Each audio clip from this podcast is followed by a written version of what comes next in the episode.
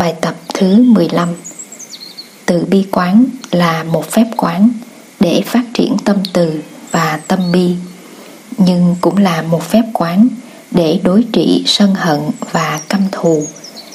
Trong kinh Anguttara Nikaya V161 Bụt có dạy nếu tâm sân hận nổi lên người khất sĩ có thể thực tập pháp từ quán, bi quán hay xả quán đối với người đã gây nên tâm niệm sân hận của mình.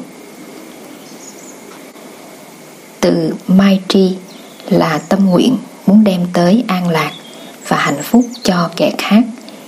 Bi Karuna là tâm nguyện muốn làm vơi đi khổ đau nơi kẻ khác.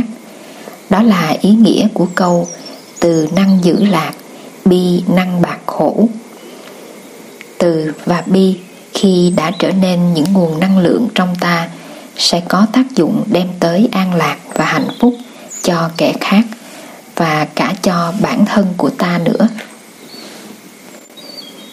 Mỗi chúng ta đều có sẵn trong ruộng tâm những hạt giống của từ và bi mà chúng ta có thể làm nước mầm và phát triển thành những nguồn năng lượng tốt đẹp và nhiệm màu ấy từ và bi đều là tình thương, nhưng không phải thứ tình thương có tác dụng chiếm hữu, có tính cách độc tài và thường gây ra đau khổ cho mình và cho người mình thương. Từ và bi là những tâm trạng thương yêu không cần đền trả và không có điều kiện. Bởi vậy, không đem lại lo âu, chán chường và sầu khổ bản chất của từ và bi là sự hiểu biết, nghĩa là sự nhận chân được tình trạng khổ đau của kẻ khác.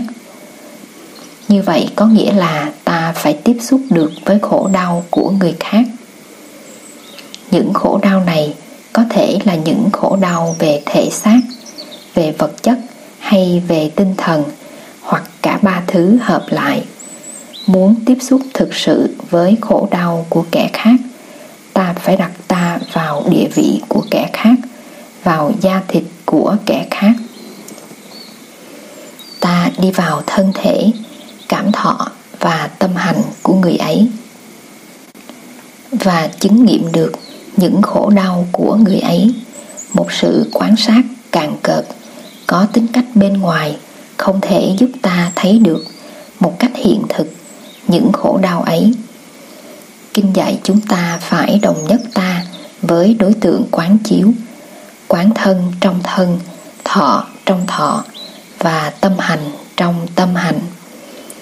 Tiếp xúc được với khổ đau của người khác, tự khắc ta thấy phát hiện niềm xót thương. Trong ta, niềm xót thương ấy tức là bi vậy. Từ ngữ compassion có thể tạm dùng để dịch chữ bi nó có nghĩa là chia sẻ sự khổ đau, là cùng khổ đau với kẻ kia. Từ ngữ xót thương cũng hàm chứa kinh nghiệm khổ đau do sự tiếp xúc với khổ đau. Nhìn để thấy và để cảm nhận sự có mặt của khổ đau cùng bản chất của khổ đau, đó là công trình của thiền quán. Ngồi lại trong tư thế hoa sen, điều phục hơi thở và quán chiếu về một người ta có thể tiếp xúc được với những khổ đau của người ấy. Và ta làm phát sinh trong ta năng lượng của tâm bi. Nhưng không phải ta chỉ có thể làm việc này trong tư thế thiền tọa. Ta có thể tới với người ấy, quan sát người ấy trong khi người ấy đi, đứng, nằm, ngồi nói năng và hành xử. Dấu hiệu của những đau khổ nội tâm và thân thể sẽ phát hiện rõ ràng dưới công trình quan sát của ta. Khi tâm bi đã phát sinh, ta phải tìm cách nuôi dưỡng và biểu hiện nó. Nghĩa là ta phải chứng minh cho ta thấy đó thực sự là tâm bi, chứ không phải chỉ là một cảm tưởng về tâm bi tiếp xử với người ấy. Ta có những ý nghĩ, tư tưởng và hành động không trái ngược với tâm bi của ta và có thể biểu hiện tâm bi của ta với người đó. Và dù người đó có những ý nghĩ, lời nói và hành động không dễ thương, tâm bi của ta cũng không vì vậy mà bị suy xuyển thực tập như thế đến khi ta nhận thấy tình thương của ta không đòi hỏi người kia phải đền trả hoặc phải dễ thương. Nói cách khác là khi ta thấy tình thương ta là một tình thương không có điều kiện, thì ta biết rằng tâm bi của ta bây giờ đã là một tâm bi đích thực. Và lúc đó, ta chỉ cần tiếp tục quán chiếu và đối xử để triển khai thêm tâm bi của ta. Đứng về phương diện bản thân ta bắt đầu tiếp nhận những hiệu quả tốt đẹp của tâm bi. Ta ngủ ngon hơn, ta thức dậy nhẹ nhàng hơn, ta không có ác mộng, ta không có lo lắng và sầu khổ. Ta được mọi người và mọi vật chung quanh che chở và bảo vệ. Những người và những vật được bao phủ trong tâm bi của ta đem lại cho ta nhiều niềm vui.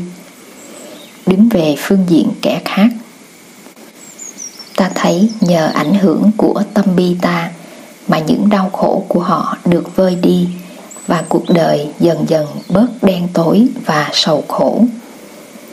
Sau đó ta tập quán chiếu để tiếp xúc được những nỗi khổ nằm sâu hơn trong đối tượng quán chiếu. Có khi người kia không có vẻ gì đang khổ, nhưng ta có thể thấy rằng người ấy có những nỗi khổ đau ẩn giấu và thầm kín một người ăn mặc sang trọng, có nhà, có xe, cũng có thể đang chịu đựng những khổ đau và có thể sẽ đi tự tử trong một vài ba ngày nữa. Ít ai mà không khổ đau, dù nhiều hay ít.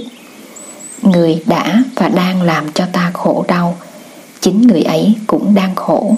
Ta chỉ cần ngồi lại, điều phục hơi thở và quán chiếu tự khắc thấy được những đau khổ của người ấy. Một ít những khó khăn và khổ đau của ta có thể là do sự vụng về của cha mẹ ta gây ra hồi ta còn thơ ấu. Nhưng chính cha mẹ ta cũng có thể đã là nạn nhân của những thế hệ ông bà đi trước. Đau khổ cũng có thể truyền lại từ đời này sang đời khác và cũng có thể luân hồi. Thấy được những điều ấy, ta không còn trách móc những người làm khổ ta. Bởi ta biết, những người ấy cũng là nạn nhân của những người khác. Quán chiếu là để hiểu biết. Một khi đã hiểu biết, ta có thể tha thứ và bao trùm kẻ kia bằng tâm bi của ta. Quán chiếu về những khổ đau của người đang làm cho ta đau khổ là một phương pháp quán chiếu rất thần hiệu.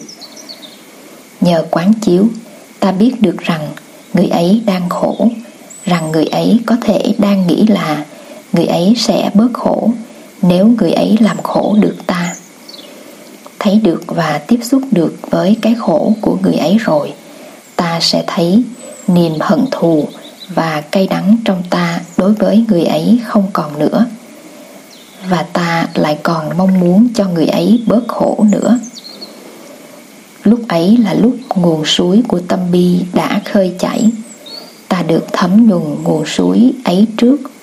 Ta cảm thấy mát mẻ, nhẹ nhàng, có thể cười, có thể ngủ ngon. Ta không cần có đủ hai người mới làm được công việc hòa giải.